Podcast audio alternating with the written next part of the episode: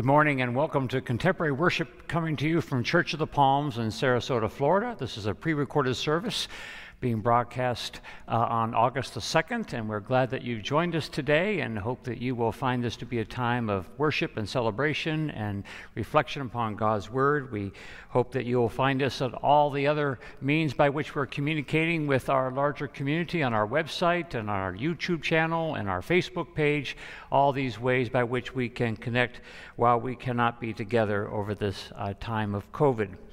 A couple things to bring to your attention. Uh, as you can see, we are under construction here uh, in the sanctuary at Church of the Palms. We are about the effort of, re, of enhancing our chancel by refinishing the floor and uh, doing some things with our choir loft and extending our pulpit. So we'll be under this construction for a few weeks. So we uh, are uh, asking for your patience as we sort of make shift around here and as we seek to continue to bring you worship each and every Sunday. We are looking forward to a next conversation on race and racism in America, and we look forward to having you uh, view the film Selma which I believe you can get on a streaming service, and that will be a chance for us to reflect a little bit more, especially on the life of John Lewis, who recently passed away. And we'll be having that conversation on August the 17th at 6 p.m. So uh, be looking for that, watch the movie, and uh, we will look forward to having a Zoom conversation on August the 17th. Kickoff Sunday is in four weeks, right at the end of this month, August the 30th. We're going to have a drive through experience in and around our parking lot. We'll keep everybody safe and we'll be giving you certain materials that will be in line with our uh, theme of fruit of the Spirit this fall and throughout the course of this year. So come, there'll be an invitation in the mail in a couple of weeks that will give you all the details, but we'll look forward to seeing you on August the 30th. If you'd like to help out with our food pantry, we're still looking for volunteers. You can go on our website and hit the give button, and you can find uh, the way by which you can uh, sign up to help us distribute food to the more than 200 200 households that arrive every day here at Church of the Palms. We have a new daily devotion series coming up. Uh, it is an opportunity for us to be reflecting on the Sermon on the Mount, and we hope that uh, you'll join us as we take that journey that begins tomorrow uh, on Monday, and also, of course, also on Monday you'll have a chance to interface with the preacher of the day, Lori Haas, who will uh, be online at 10 a.m. on the Zoom call, and you can regis- register for that on our website as well. Speaking of the Sermon on the Mount, uh, Jesus said in the Sermon on the Mount that we are the light of the world and that we are the salt of the earth. And this is an opportunity, especially in this season, for us to reflect that in so many different ways. We would love for you to continue to be faithful in your support of Church of the Palms through all the many ways by which you can give, which are on your screen. And we look forward to uh, the day when we can be back together again and pass that offering plate. But until then, uh, your faithfulness through all those means will be an encouragement to us as we continue to seek to be the light of the world and the salt of the earth. Let's now continue to worship. Mm.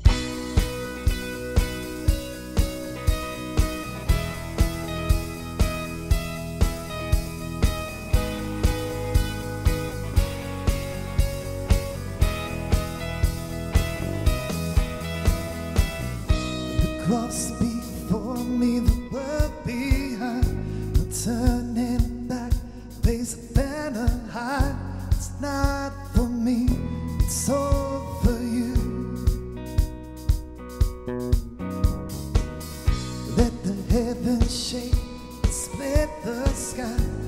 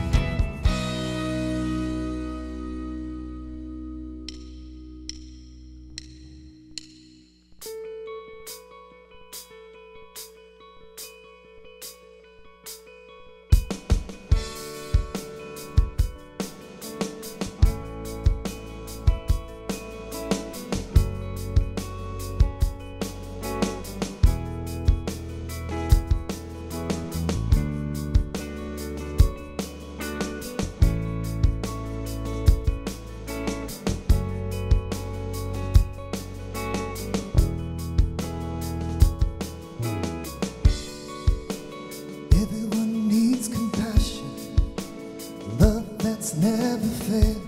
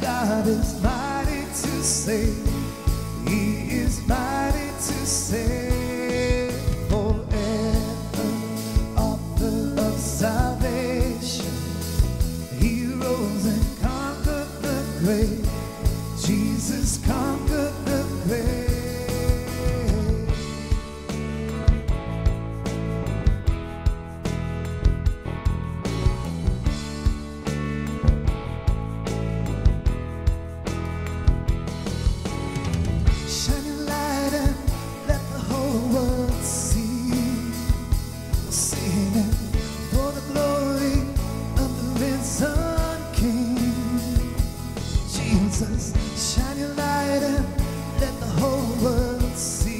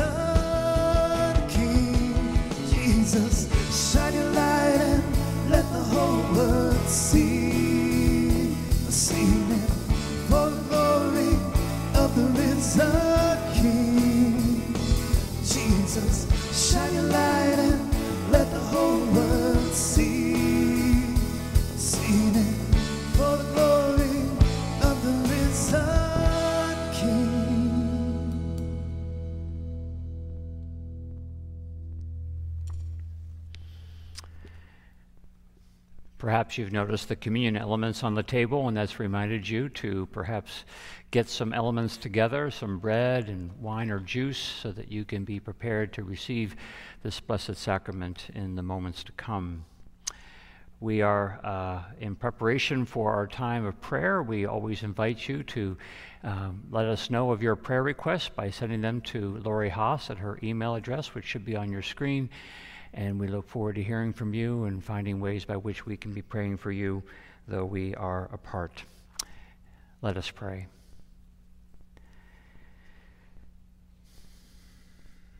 Gracious and loving God,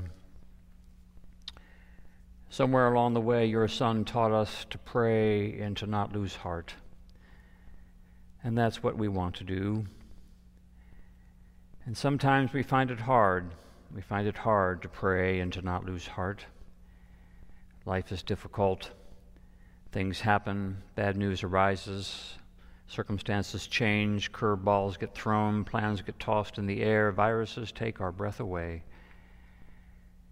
And we want to be good soldiers, but it can be hard, and we can lose our heart, and we can wonder if we'll find it.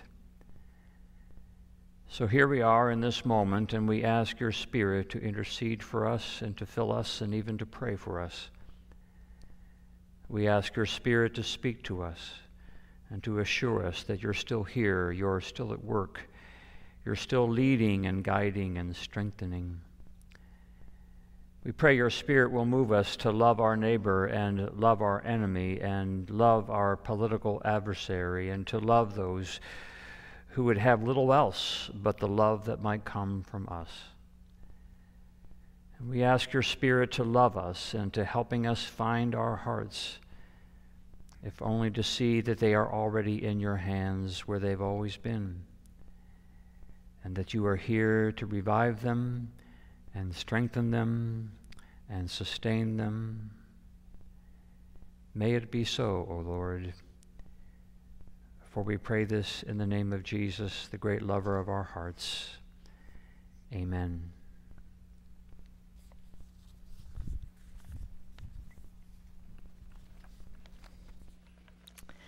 Well, we only have four weeks left in our summer series on spiritual disciplines.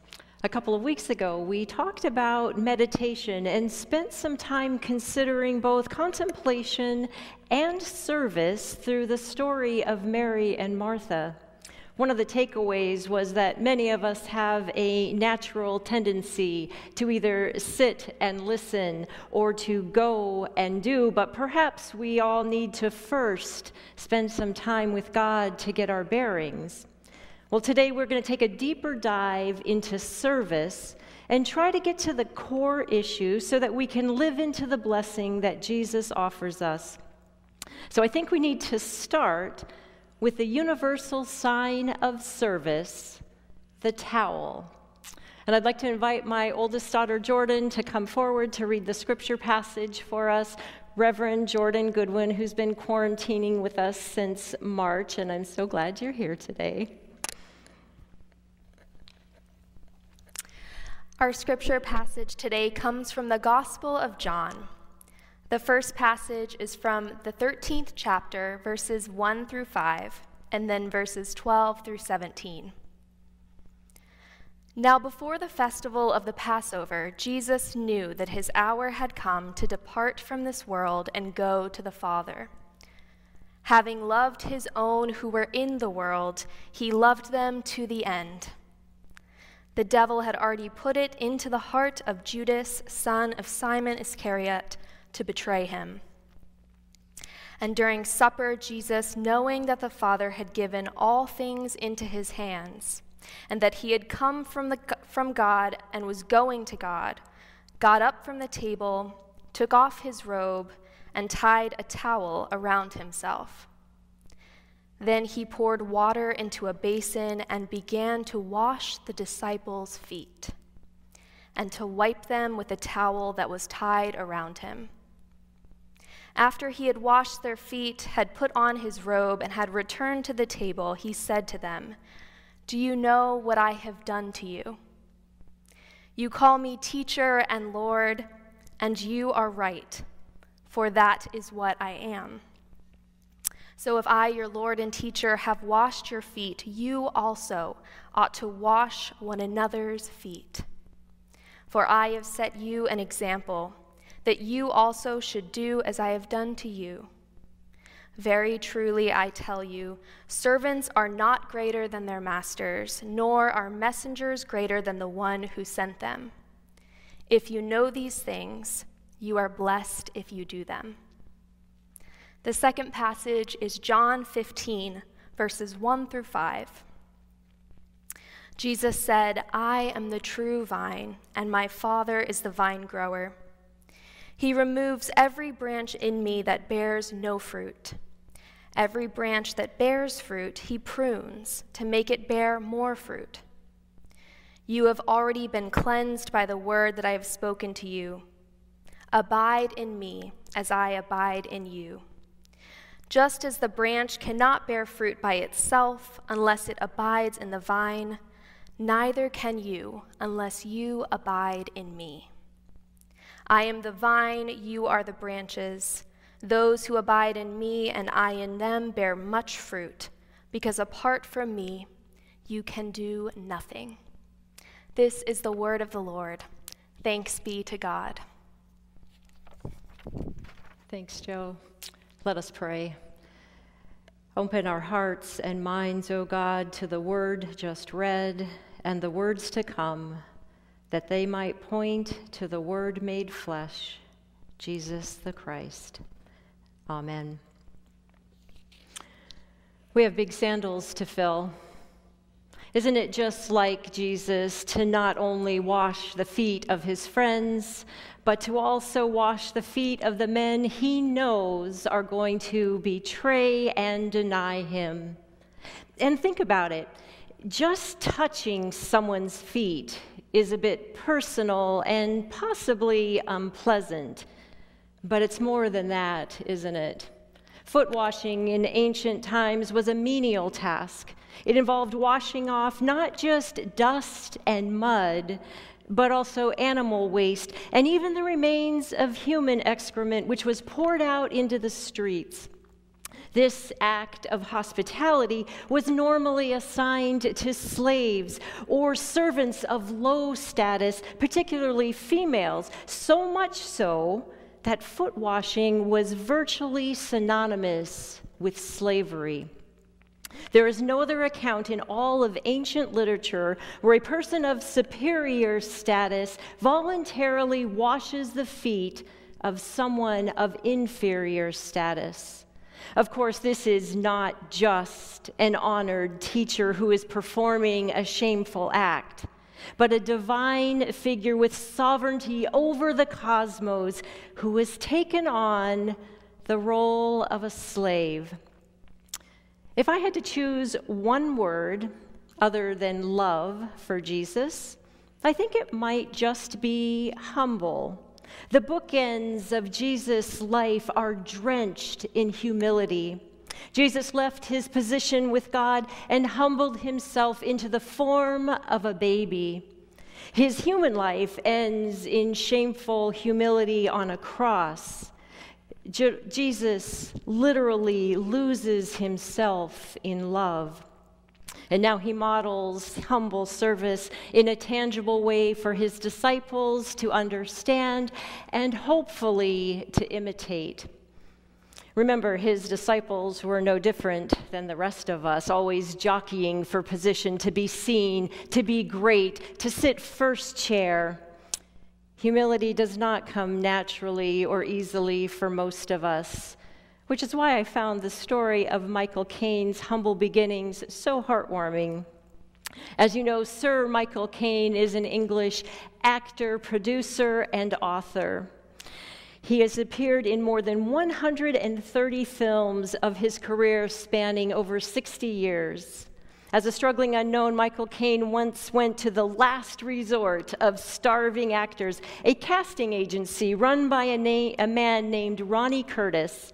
And this is how Caine tells it.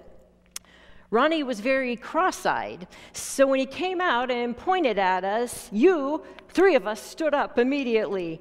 This didn't seem to throw him at all. He must sort of be used to this kind of talk. Well, then he asked, What size is your chest? And again, all of us thought he was just talking to us, so at the same time, we blurted out our chest size. When he asked, Who said 40? I put my hand up, and he said, What's your inside leg measurement? 32. His eyes lit up. Perfect. Come on, he said, calling me into his small office. When I got inside, he explained that I would be playing the role of a police officer in a small film the next day. I had been cast because I fit the uniform that the company already had in their wardrobe. Many of us have been on that path of striving and working so hard to earn our promotions and our positions that we find it hard to not take all the credit ourselves. And I was wondering, how do we learn to pick up the towel the way Jesus did?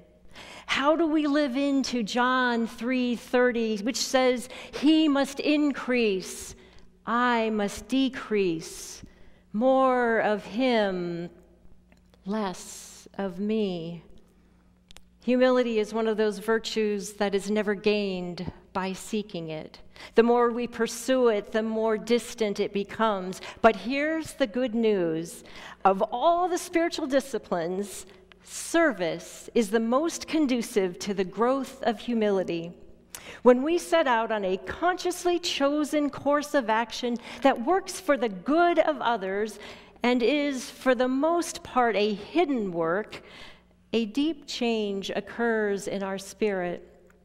I love how Richard Foster put it the flesh whines against service, but it screams against hidden service. It strains and pulls for honor and recognition. It'll devise subtle, religiously acceptable means to call attention to the service it rendered.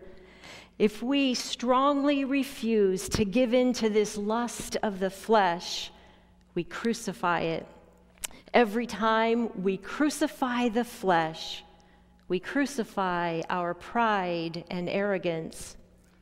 In the 18th century, William Law wrote that every day should be viewed as a day of humility. And we do this by learning how to serve others. If we want humility, here's what he recommends to condescend to all the weaknesses and infirmities of your fellow creatures cover their frailties, love their excellencies, encourage their virtues, relieve their wants, rejoice in their prosperities, compassionate their distress, receive their friendship, overlook their unkindness, forgive their malice, be a servant of servants, and condescend to the lowest offices, to the lowest of mankind. Lord, have mercy. I cannot do that which is part of the point, I suppose. Apart from me, you can do nothing. As we explore this service discipline, I think it's important to distinguish between servant and service. When we choose to serve, we decide to whom and when we will serve. But when we choose to be a servant, we give up the right to be in charge. Take, for example, Wesley from the movie The Princess Bride. He was the farm boy who was in love with Princess Buttercup. His response to her every request was, As you wish. And he went to great lengths and amazing adventures, often risking his own life to serve her. But to choose to be a servant means we are open and vulnerable to a higher call. Our whole life becomes an act of service for others. In the Message Bible, Eugene Peterson says in Romans 12:1, "So here's what I want you to do, God helping you, take your everyday ordinary life, your sleeping, eating, going to work and walking around life and place it before God as an offering. The voluntary servanthood is to God. which means being available to whomever and whenever God brings something our way, which is very different than serving the prince or princess of our dreams. One wise person I know said that his morning prayer is simply, Show me who to love today, O God. In the book Life Together, pastor, theologian, and anti Nazi dissident Dietrich Bonhoeffer wrote We must be ready to allow ourselves to be interrupted by God, and that nobody, nobody is too good for the meanest service. Well, this makes me think about the importance of creating some margin in my life so that I have the privilege of responding to such an interruption. When we respond to God's interruption with an act of service, I believe our attitude is very important. Being ministered to by a grumpy person or someone who obviously thinks she's above this or that she's being greatly inconvenienced is often worse than no help at all. Think of Cinderella. She had the attitude of what we call a servant's heart. Despite her predicament, she was always singing while scrubbing and making friends with all those little critters. She followed the instruction of her late mother, who told her in order to thrive, you must have courage and be kind. And Cinderella did this, which is good, but she didn't have a choice. Well, she had a choice for her attitude, but she didn't have a choice for her servanthood. She was held captive in a dysfunctional family, locked away in a castle without options as a penniless female with no education in a patriarchal kingdom. Well, for us in the 21st century, we have a choice. And Jesus is inviting us to choose a life of servanthood because that's where the blessing is. But we're only fooling ourselves if we don't believe that attitude is an important part of this process. If we're going to pick up our towels with the right spirit, we must pay attention to two words gratitude and compassion. Gratitude basically means to receive the gifts of God and others. We prefer to be on the giving side, the side of position and power, with the illusion that we have it all together. But we often forget that the greater joy is in giving people the space and the opportunity to give back to us. For us to see the divine presence in the person that we thought we were coming to serve is actually welcoming the presence of God who was already there. Through you and your giving, I receive the gift of love, and I see the face of God, and for that I am grateful. The other necessary word for any act of service is compassion. Remember that old, old story about the guy who had dreamt that he had died, and he went up and he saw a door, and above that door it said, For the damned. And when he opened up the door, he saw that huge table full of those delicious foods and drinks. And around that table were a number of people who were tethered to their chairs, with one arm tethered behind their back, and to their free hand was a long handled spoon, which did no use for them at all to be able to reach the food from the plate to their mouth. Although the food was fit for a king and only inches away from them, the poor wretches were obviously suffering from the final stages of starvation. The man quickly backed out of that room, and then he saw the door of another room. And above that door, it said, For the saved. And he opened that door, and he saw the same table full of all of this delicious food and drink. And similarly, people around the table strapped to their chairs, arm behind their back, with this long spoon.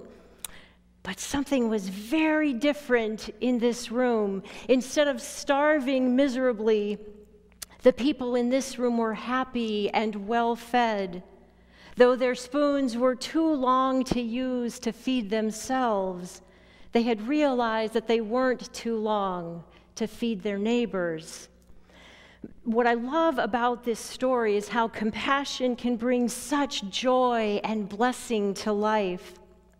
In this case, compassion literally gives life.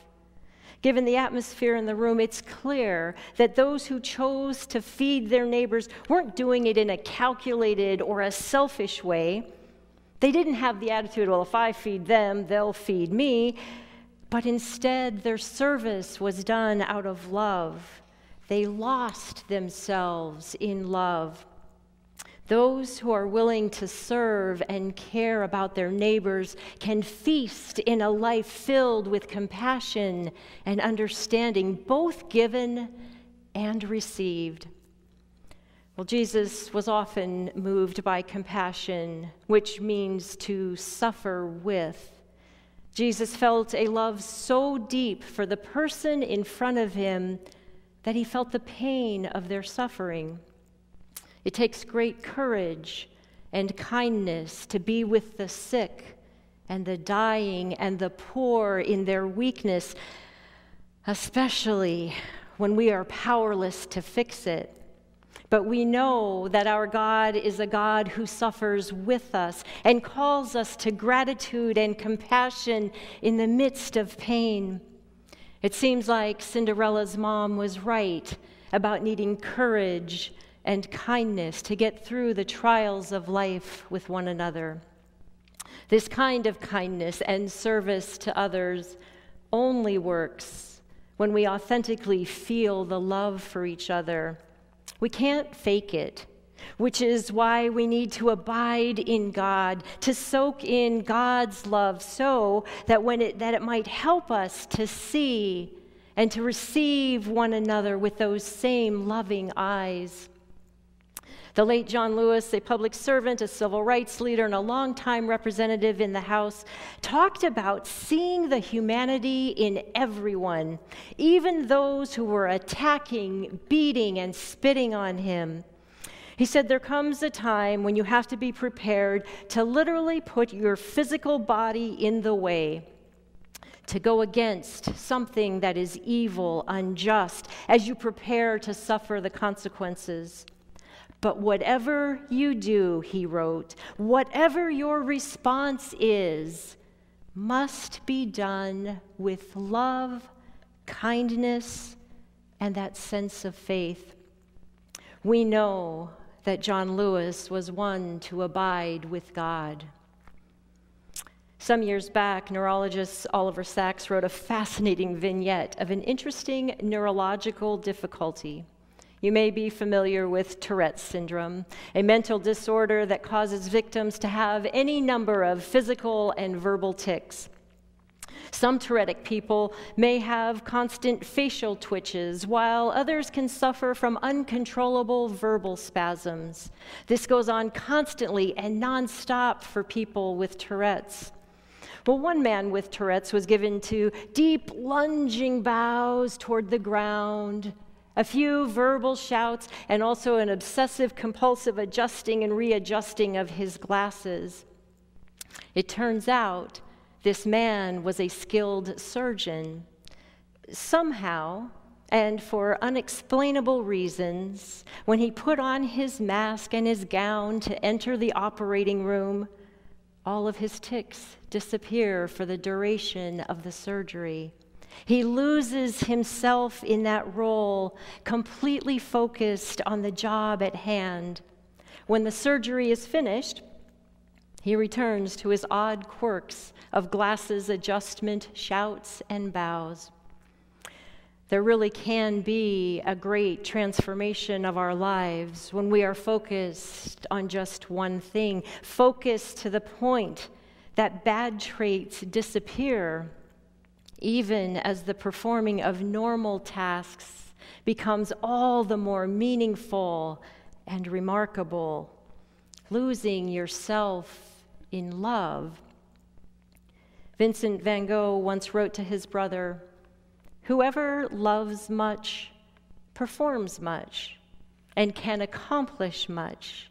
And what is done in love is well done. So, dear friends, let us pick up our towel each and every day and with courage and kindness ask God to show us who to love today.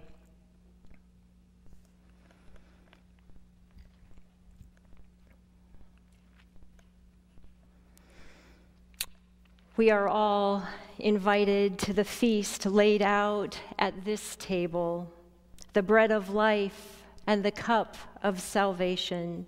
What happens here at this table is intricately woven into the life Jesus invites us to live.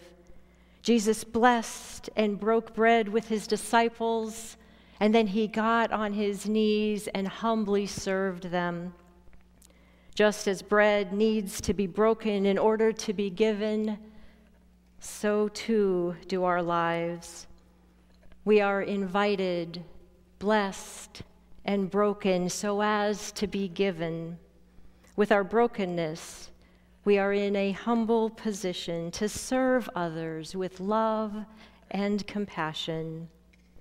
Our greatest fulfillment lies in giving ourselves to others, and it starts right here at this table.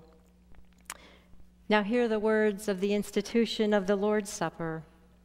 On the night in which he was betrayed, Jesus took bread, he blessed it, and he broke it.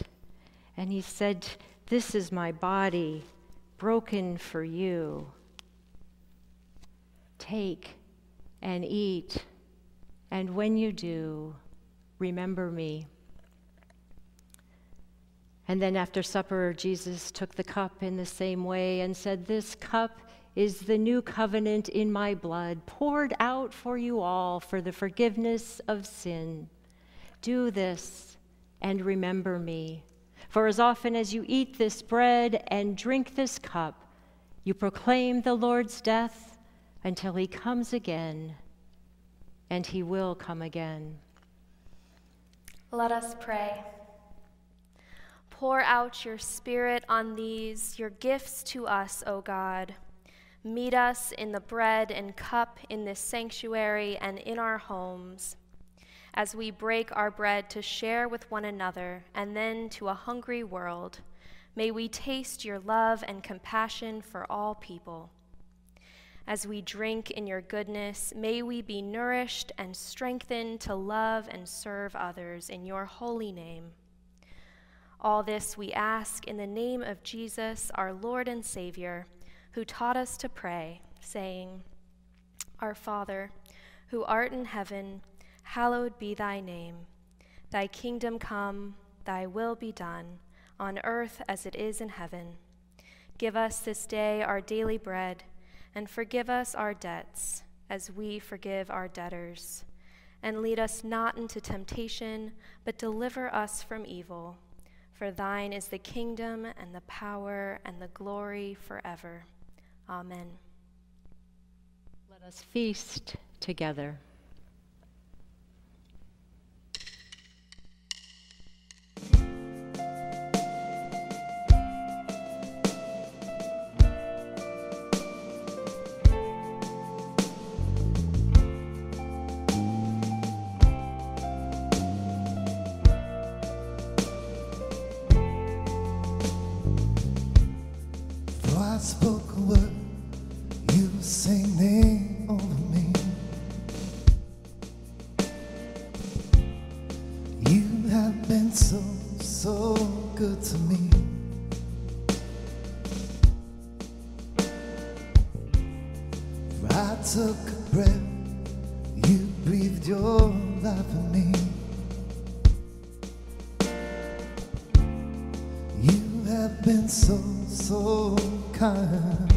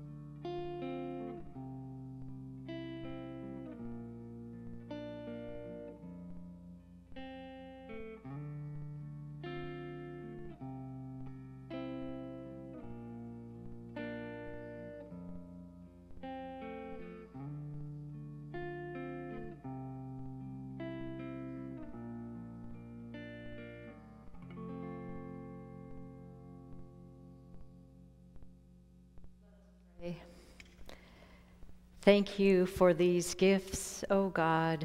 May they nourish and strengthen us to serve in love anyone you put in our path. Amen. And now may the beauty of God be reflected in your eyes, the love of God reflected in your hands, the wisdom of God reflected in your words, and the knowledge of God flow through your hearts so that all might see and believe. And all God's children said, Amen.